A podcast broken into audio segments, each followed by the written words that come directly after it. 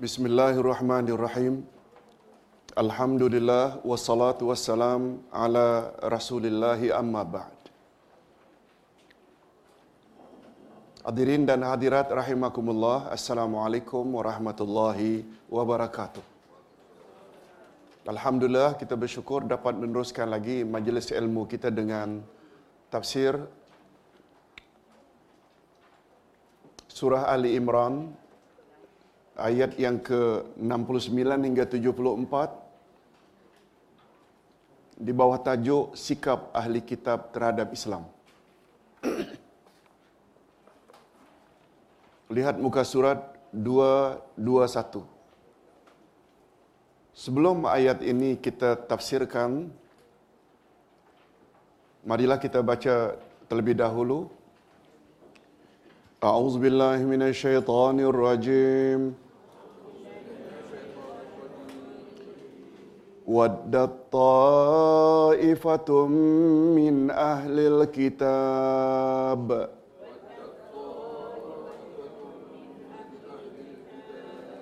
لو يضلونكم وما يضلون إلا أنفسهم وما يشعرون.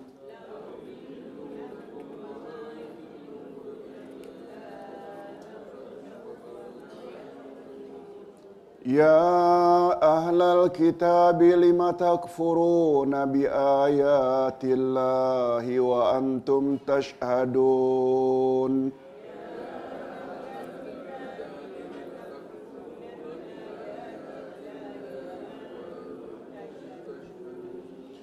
يا أهل الكتاب لم تلبسون الحق بالباطل؟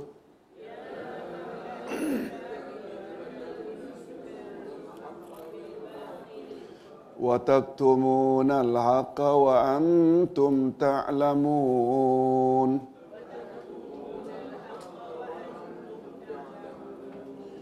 وقالت طائفة من أهل الكتاب آمنوا بالذي أنزل على الذين آمنوا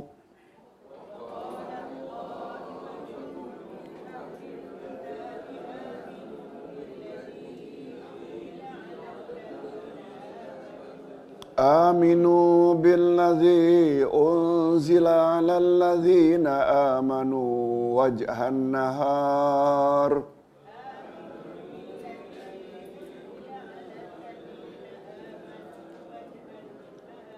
واكفروا آخره لعلهم يرجعون.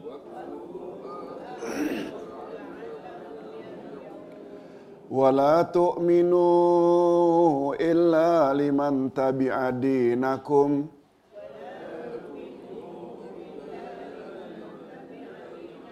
قل إن الهدى هدى الله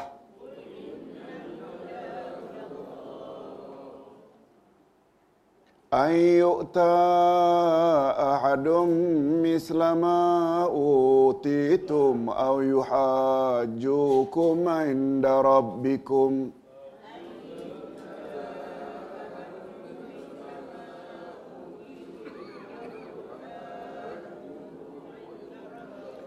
قل إن الفضل بيد الله يؤتيه من يشاء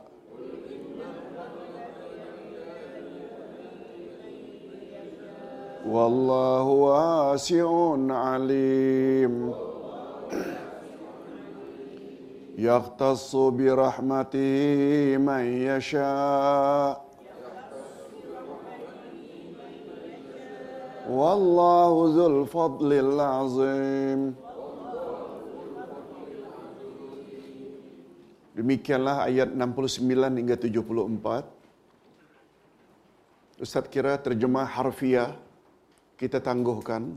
Kita langsung saja kepada tafsir. Sebab terjemah harfiah pun akan diulang balik. Boleh ya? Okey, tafsir ayat. Pada ayat-ayat sebelum ini Allah menyuruh Nabi Muhammad sallallahu alaihi wasallam agar mengajak ahli kitab kepada prinsip ajaran yang sama yaitu mentauhidkan Allah yang Maha Esa. Bila disebut ahli kitab, maknanya orang kafir yang mana satu? Yahudi dan Nasrani. Sebab mereka pernah dapat kitab dari langit, Taurat dan Injil. Dan Allah SWT juga menolak dakwaan mereka. Allah juga menolak dakwaan mereka bahawa Ibrahim itu pengikut Yahudi dan Nasrani. Bercanggah tak dakwaan Ibrahim itu Yahudi dan Nasrani? Bercanggah tak? Di mana bercanggahnya? Yahudi dan Nasrani muncul itu setelah lama setelah Ibrahim wafat. Yahudi dikaitkan dengan Musa, rasul mereka. Nasrani Kristian dikaitkan dengan Isa. Betul tak? Ribuan tahun. Sebab kedua-dua mereka, Musa dan Isa, termasuk tak Bani Israel? Termasuk tak Bani Israel? Israel itu nama siapa? Yaakob pula anak ke atau cucu Ibrahim? Cucu Ibrahim. Betul tak? Ibrahim kan ada nama anaknya Ishak. Ishak inilah yang punya anak Yaakob. Yaakob inilah nama lainnya Israel. Jadi macam mana pula? Ratusan tahun, ribuan tahun muncul Musa dan Isa. Lalu Ibrahim pula datuk mereka dipanggil Yahudi dan Nasrani. Kita dah bahas perkara ini pada pertemuan yang lalu.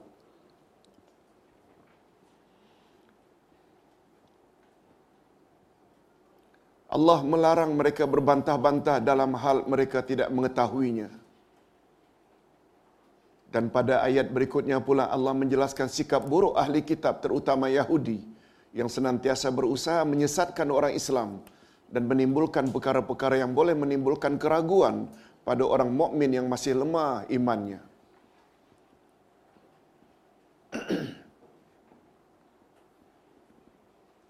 Itu sebabnya Ustaz ingin ingatkan balik fitnah ada berapa macam? Banyak mungkin. Tapi Ustaz tidak batasi. Tolong jawab. Kalau fitnah yang melanda manusia disebabkan karena mereka terlalu ikut nak hawa nafsu, hawa nafsu, mencuri, minum arak, berzina, itu namanya fitnah apa? Syahwat. Betul. Fitnah apa? Syahwat. Pendorongnya apa? Karena terlalu ikut nafsu. Syahwat. Kalau fitnah yang melanda seseorang karena ragu-ragu, namanya fitnah syubhat. Tolong ikuti fitnah syubhat. Penyebabnya ialah karena kedangkalan ilmu, kecetekan ilmu. Betul tak? Orang apabila ilmu tak banyak, segala-galanya dia pakai agak-agak saja.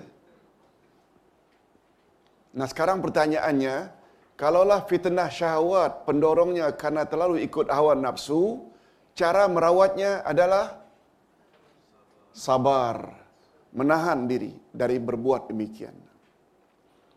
Dan cara untuk merawat fitnah syubhat pula adalah yakin, yes. Dan untuk sampai ke peringkat yakin, perlu tak tambah ilmu dari masa ke semasa?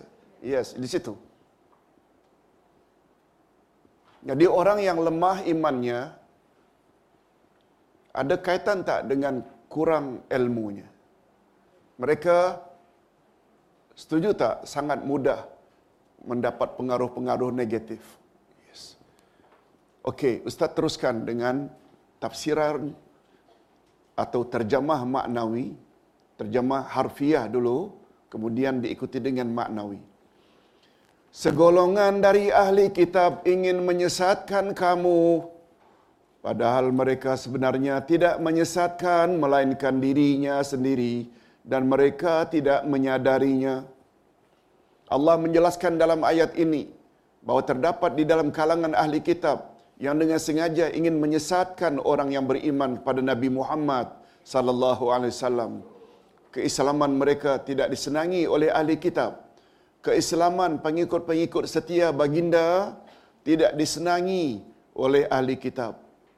Sebab hakikat ini jika dibiarkan oleh boleh mengancam kelangsungan dan kedudukan agama mereka. Kalau tidak dihalang manusia ikut Muhammad, boleh terancam tak agama Yahudi dan Nasrani? Hadirin dan hadirat, fakta, realiti hari ini. Ustaz yakin kita banyak yang search internet. Banyak tak di Eropah dan Amerika gereja dijual untuk dijadikan masjid? Sangat banyak. Sangat banyak.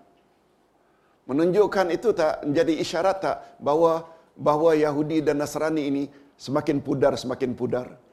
Sebaliknya betul tak Islam semakin bangkit semakin bangkit. Yes.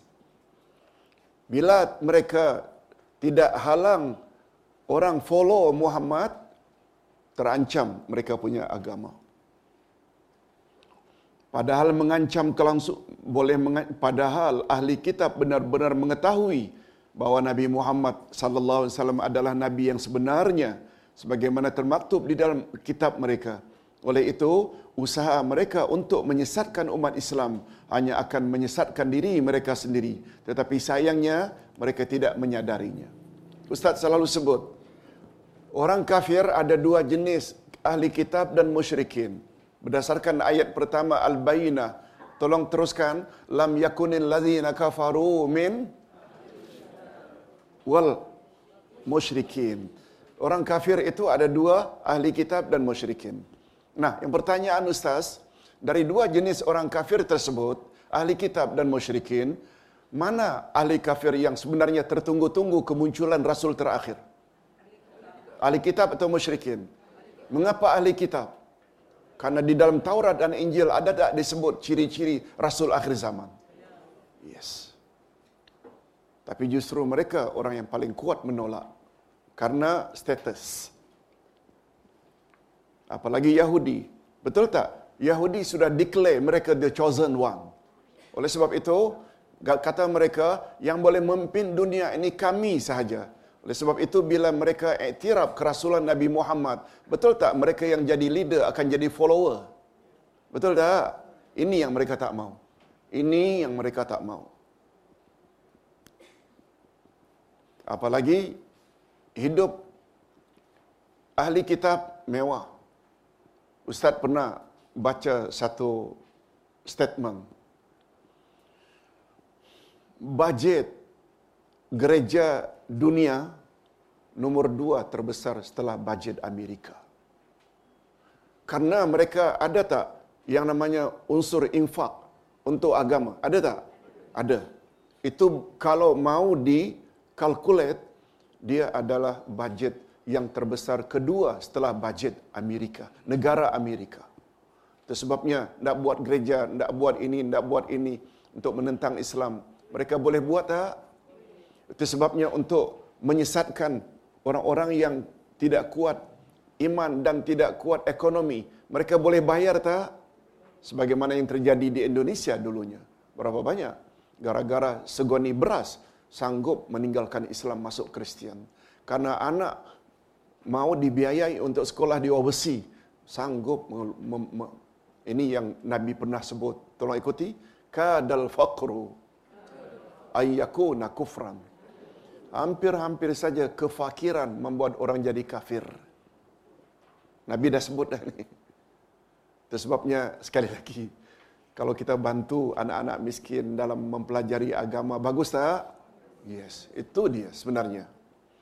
Hadirin dan hadirat rahimakumullah. Kita teruskan dengan penjelasan berikut. Syekh Al-Maraghi berkata, ayat di atas diakhiri dengan dan mereka tidak menyadarinya, penafian ini mengandungi maksud kemuncak penghinaan dan celaan terhadap ahli kitab. Seolah-olah akal fikiran mereka sudah tidak digunakan lagi untuk membezakan mana jalan petunjuk dan mana jalan kesesatan. Hakikat ini dijelaskan juga oleh Allah pada ayat lain Al-Baqarah 109. Tolong ikuti. Wadda kathirum min ahlil kitab law yaruddunakum min ba'di imanikum.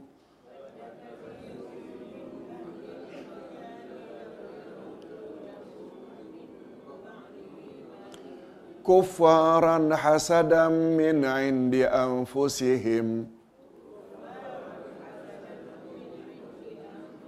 Min ba'di ma tabayyana lahumul haqq Sebahagian besar ahli kitab menginginkan agar mereka dapat mengembalikan kamu kepada kekafiran setelah kamu beriman karena dengki yang timbul dari diri mereka sendiri setelah nyata bagi mereka kebenaran. Maknanya Yahudi dan Nasrani ingin menyesatkan umat Islam, jangan ikut Muhammad. Mereka jahil ke atau mereka degil? Degil. Degil maknanya mereka tahu. Mereka tahu, tapi mereka buat juga. Jelaslah dari ayat ini bahwa motif utama ahli kitab menimbulkan keraguan di dalam hati orang-orang yang beriman adalah karena dorongan perasaan dengki mereka kepada Nabi Muhammad sallallahu alaihi wasallam.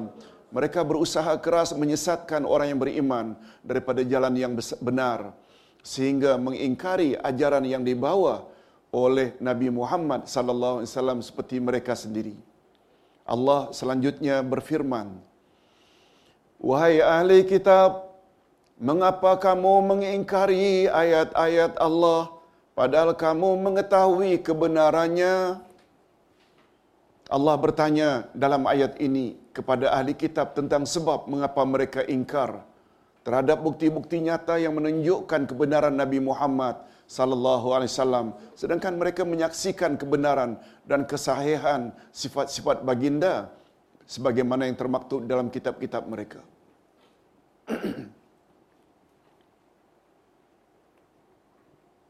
Itu sebabnya jangan lupa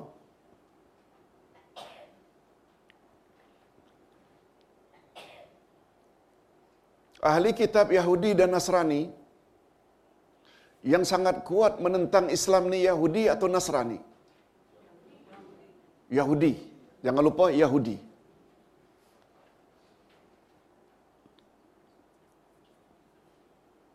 Itu sebabnya setiap kita salat baca surah Al-Fatihah jangan kita hanya tumpukan kita minta siratal mustaqim.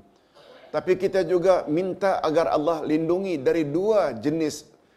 Siapa dua yang jenis itu? Golongan yang dimurkai Allah dan golongan yang sesat. Ketika Nabi ditanya Al-Maghdubi alaihim yang kita minta dilindungi siapa mereka ya Rasulullah? Nabi jawab, Yahudi. Dan kita juga minta dilindungi dari golongan Ad-Dalin, golongan yang sesat. Siapa mereka? Nasrani. Yahudi dimurkai karena mereka tahu tapi mereka tak mau buat. Sedangkan Nasrani Kristian pula mereka dikatakan sesat karena mereka banyak berbuat tapi mereka tidak tahu. Ada tak ajaran dalam Kristian yang disebut dengan Trinity? Tuhan itu satu tapi tiga, tiga tapi satu. Jangan kamu pertikaikan. Bila pertikaikan, murtad kamu dari Kristian. Akhirnya mereka ikut saja fahaman Trinity. Padahal menurut kacamata kita orang Islam betul tak Trinity itu membawa syirik? Itu maknanya mereka dalam hal ini jahil. Itu sebabnya ad-dalin. Yang satu lagi itu inat atau degil. Tahu tapi tidak mau ikut. Di antara inat dengan jahil, mana yang lebih berbahaya? Kata Imam Ibn Al-Qayyim, degil dan jahil adalah dua-dua penyakit hati. Tapi bila compare, bila compare antara dua penyakit itu, inat degil itu lebih berbahaya daripada jahil. Orang jahil dia berbuat karena dia tak tahu. Tapi orang yang degil dia berbuat dia tahu bahawa itu tak betul. Nauzubillah min zalik. Wahai ahli kitab, mengapa kamu mencampur adukkan yang hak dengan yang batil? Yang menyembunyikan kebenar dan menyembunyikan kebenaran. Padahal kamu mengetahuinya. Allah juga bertanya mengapa kebenaran yang diawali yang dibawa oleh nabi-nabi mereka. Sebagaimana yang, sebagaimana yang tertera di dalam kitab semua kitab mereka bahawa tiada Tuhan yang berhak disembah melainkan Allah. Dan tentang berita gembira akan kemunculan rasul akhir zaman dari zuriat Ismail bin Ibrahim yang akan mengajar manusia Alkitab, yakni Al-Quran dan Al-Hikmah As-Sunnah. Lalu kebenaran itu dicampur adukkan dengan kebatilan yang direka-reka oleh ahbar ulama Yahudi dan rohban ulama Nasrani. Dan terhasillah takwilan mereka yang menyimpang lalu mereka menjadikan ia sebagai agama yang wajib diikuti. Sikap mereka ini dikisahkan oleh Allah dalam ayat yang lain. Tolong ikuti. Wa yaquluna huwa min indillah. Wa ma huwa min indillah. ويقولون على الله الكذب وهم يعلمون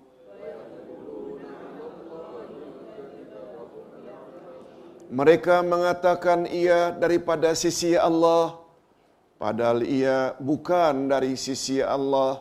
Mereka berkata dusta terhadap Allah sedang mereka mengetahui okey ayat dengan ayat yang lain boleh tak kita katakan saling jelas menjelaskan? Yes.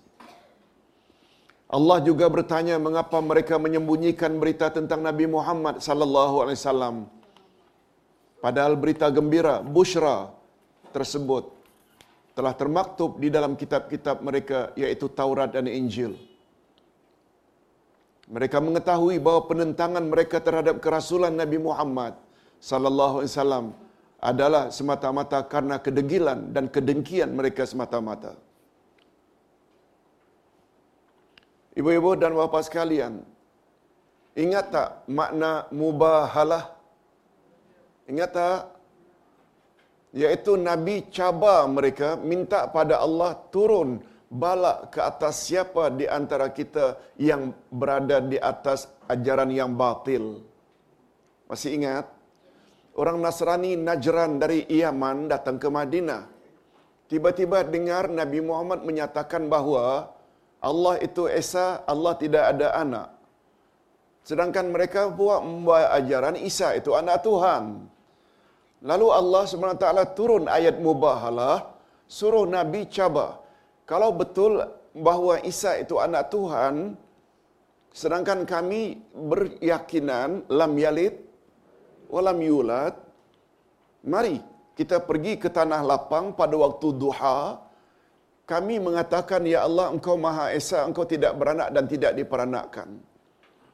Kamu juga sebut pada Allah, Ya Allah, Engkau punya anak bernama Isa bin Maryam. Kemudian sama-sama minta, Ya Allah, turunkanlah mana turunlah bencana, bala, musibah ke atas di antara kami yang berada di pihak yang salah. Itu namanya apa? Mubahalah. Mubahalah ini tangan mesti lurus.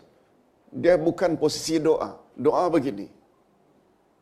Mubahalah ini lurus.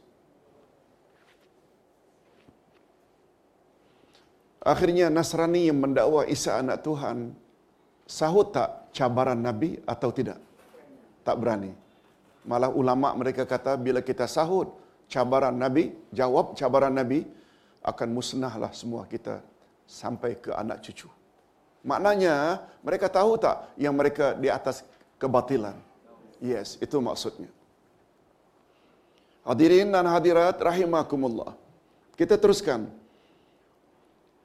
Segolongan lain daripada ahli kitab berkata kepada sesamanya, Perlihatkanlah seolah-olah kamu beriman kepada apa yang diturunkan kepada orang beriman, sahabat-sahabat Rasul. Pada permulaan siang, iaitu pagi. Dan ingkarilah ia pada akhirnya, supaya mereka orang mukmin kembali kepada kekafiran. Apa maksudnya Ustaz? Taktik ini hadirin dan hadirat. Kadang-kadang muncul pada akhir zaman. Alah kamu masuk sajalah parti itu. Masuk ramai-ramai. Kemudian sehari dua keluar ramai-ramai. Betul tak usaha itu sampai hari ini berlaku untuk merosakkan imej parti berkenaan? Rupanya ini sejak Zulu dulu lagi. Apa kata orang-orang ahli kitab? Masuk Islam ramai-ramai ahli kitab. Kemudian sebelah pagi, petangnya langsung minta supaya keluar dari Islam. Betul tak dia seolah-olah ingin membentuk satu image. Image tidak baik bahawa Islam ni agama tak betul. Boleh faham? Rupanya Dalam Quran dah ada cerita ni dah.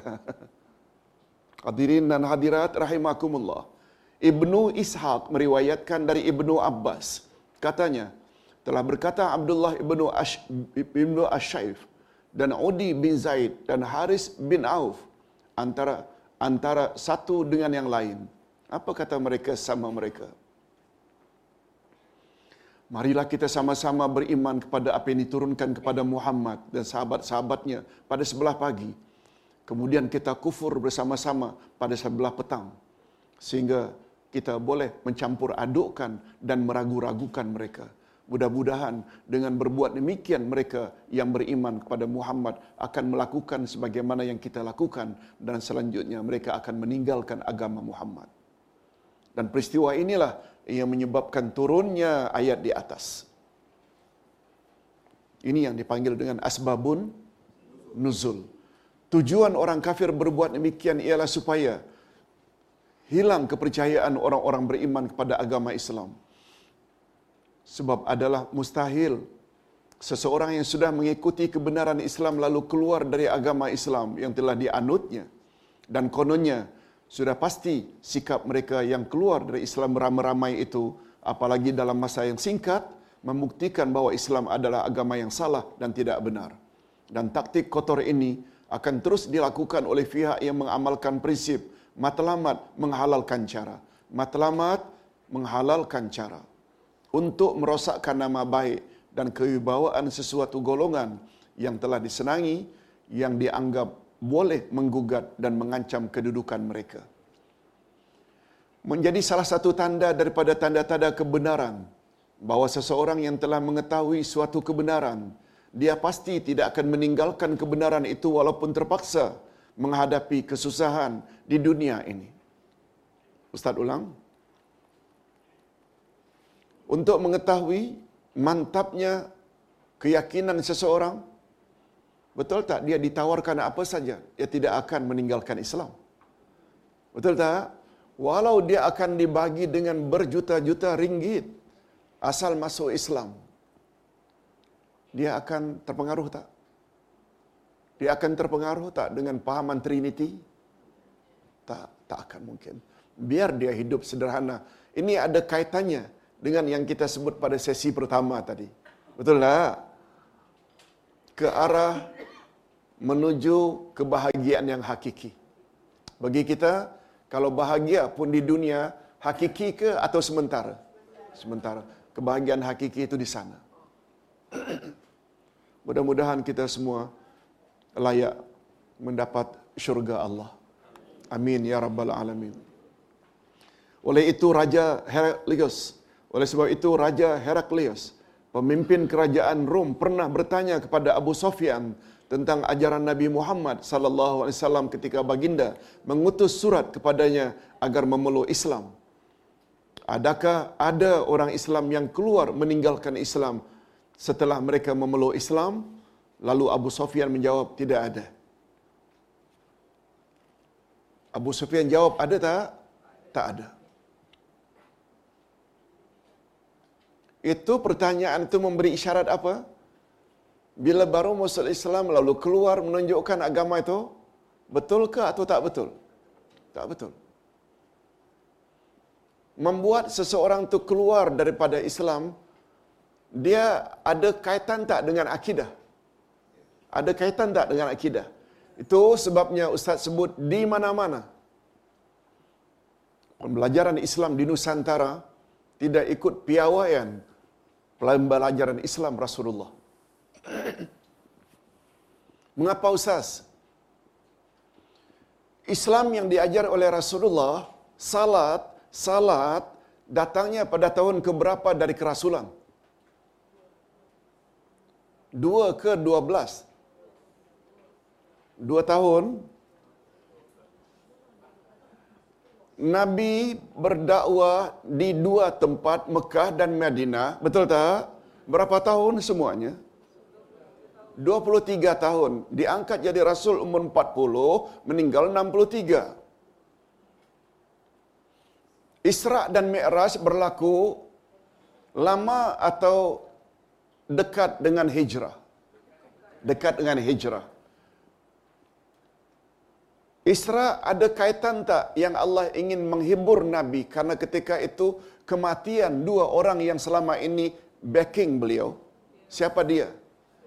Khadijah dan Abu Talib. Iaitu tahun yang ke-12. Tahun berapa? Bukan tahun kedua dari kerasulan. 12 sebab Nabi berada di Mekah berapa tahun? 13 tahun. One year before Isra Mi'raj, maaf. Yes. One year after Isra Mi'raj baru hijrah. Hijrah itu tahun ke-13. Maknanya Isra Mi'raj tahun berapa? Baru ada salat. Betul tak? Puasa, zakat, haji semuanya di mana? Mekah atau di Madinah? Di Madinah. Apa Nabi buat 12 tahun pertama? Perkokohkan la ilaha illallah Muhammad Rasulullah. Betul tak? Tak betul. Macam mana? Itu yang tak betul. Siapa cakap itu? Tak ada satu kitab pun cakap 10 tahun. 13 tahun. Nabi meninggal tahun berapa? 10, betul tak? 10, betul tak? Bermulanya tahun hijrah bermula dari apa? Hijrah. Yes, kalau disebut Madinah 10 tahun itu betul. Kalau Mekah 10 tahun tak betul. Itu sebabnya baginda meninggal tahun 10. Karena 10 tahun dari hijrah. Min di Makkah maknanya 13. Barulah datang 23. Betul tak? Yes. Okey. Maksud Ustaz, sebelum ada salat, 12 tahun pertama, Nabi buat apa? La ilaha illallah Muhammad Rasulullah tanamkan akidah di Nusantara betul tak ibadat dulu kita punya approach salat puasa zakat haji. Tanyalah rukun salat puasa zakat. Syarat perkara yang membatalkan. Semua tahu.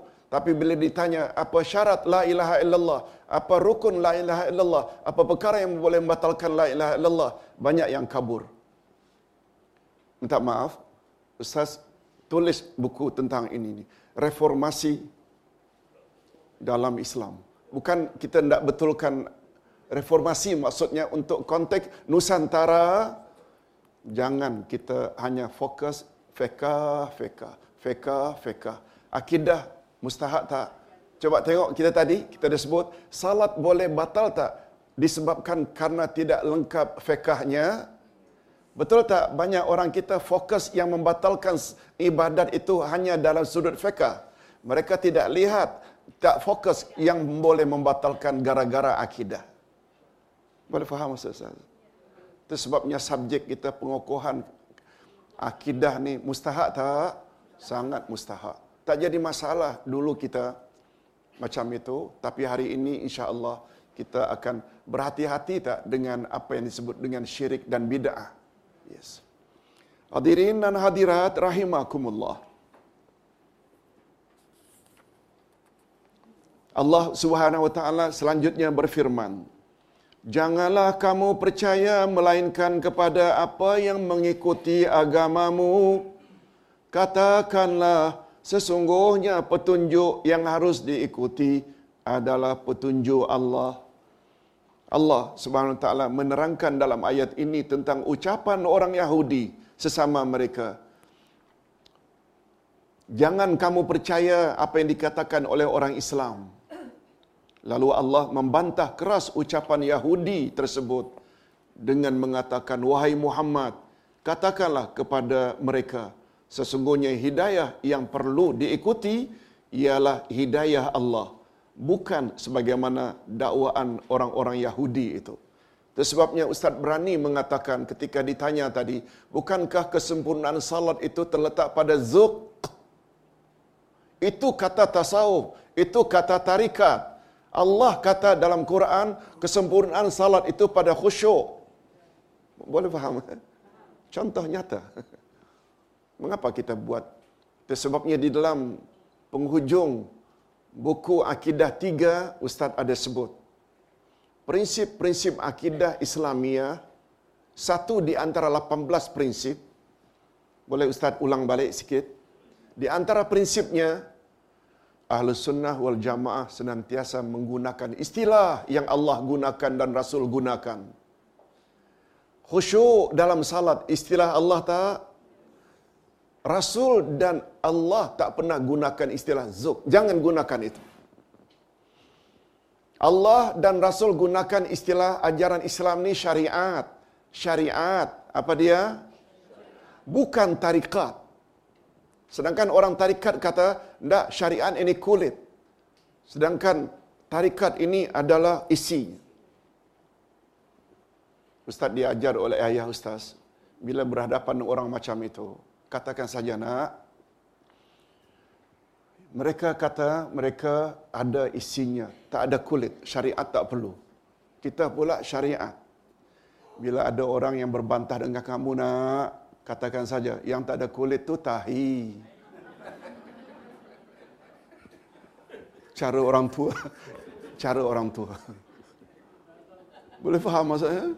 Allah Akbar dalam maksudnya itu. Dia kata yang kita salat, puasa, tutup aurat ni syariat, syariat. Tak perlu. Yang penting dalaman. Allahu Akbar. Hadirin dan hadirat, kita sampai ke bahagian berikutnya. Janganlah kamu percaya bahawa akan diberikan kepada seseorang seperti apa yang diberikan kepadamu dan jangan pula kamu percaya bahawa mereka akan mengalahkan hujahmu di sisi Tuhanmu.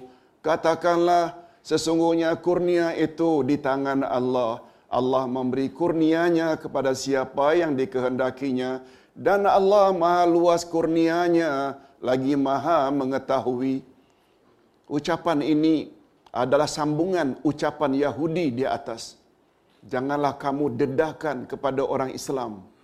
Ustaz ulang, ucapan berikut ini adalah sambungan dari ucapan Yahudi sebelumnya. Ucapan Yahudi sebelumnya apa tadi? Mari kita ramai-ramai masuk Islam waktu pagi. Petang-petangnya kita keluar ramai-ramai. Ah ini sambungannya. Apa katanya mereka? Ucapan ini adalah sambungan ucapan Yahudi di atas.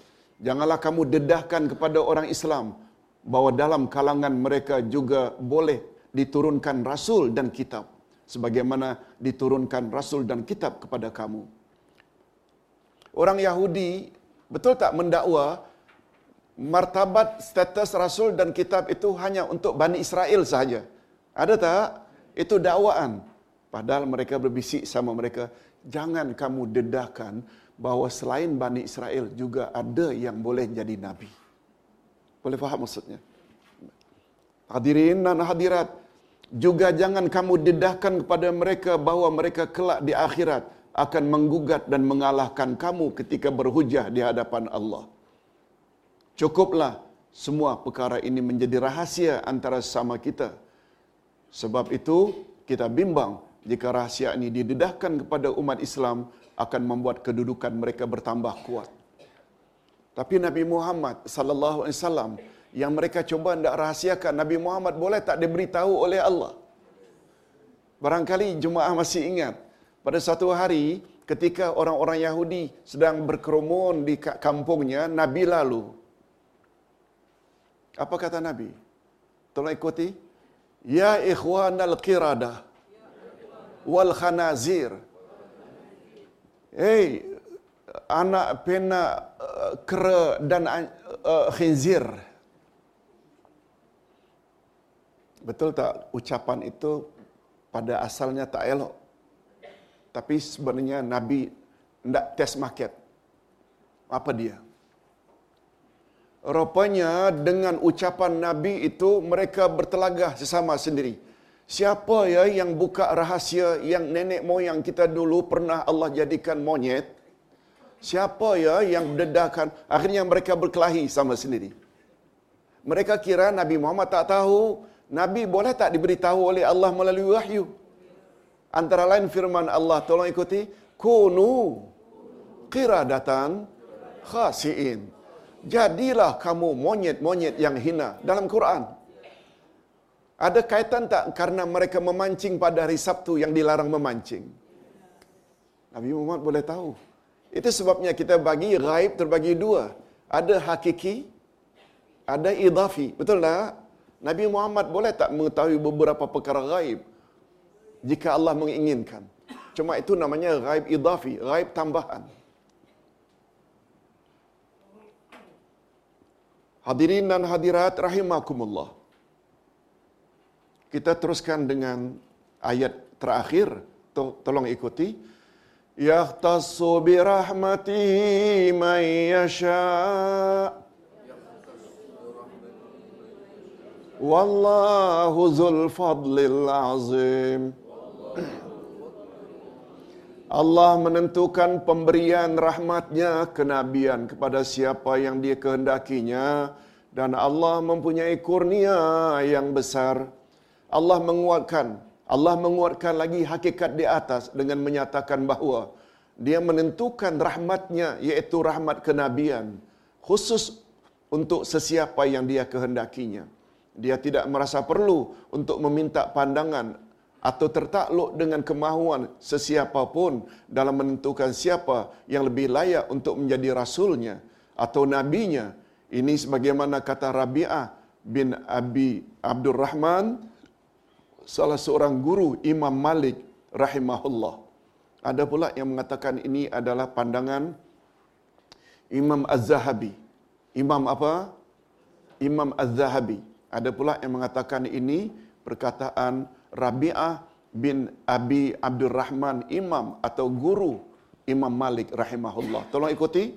Prinsip ini sangat mustahak. Oh cantik sungguh.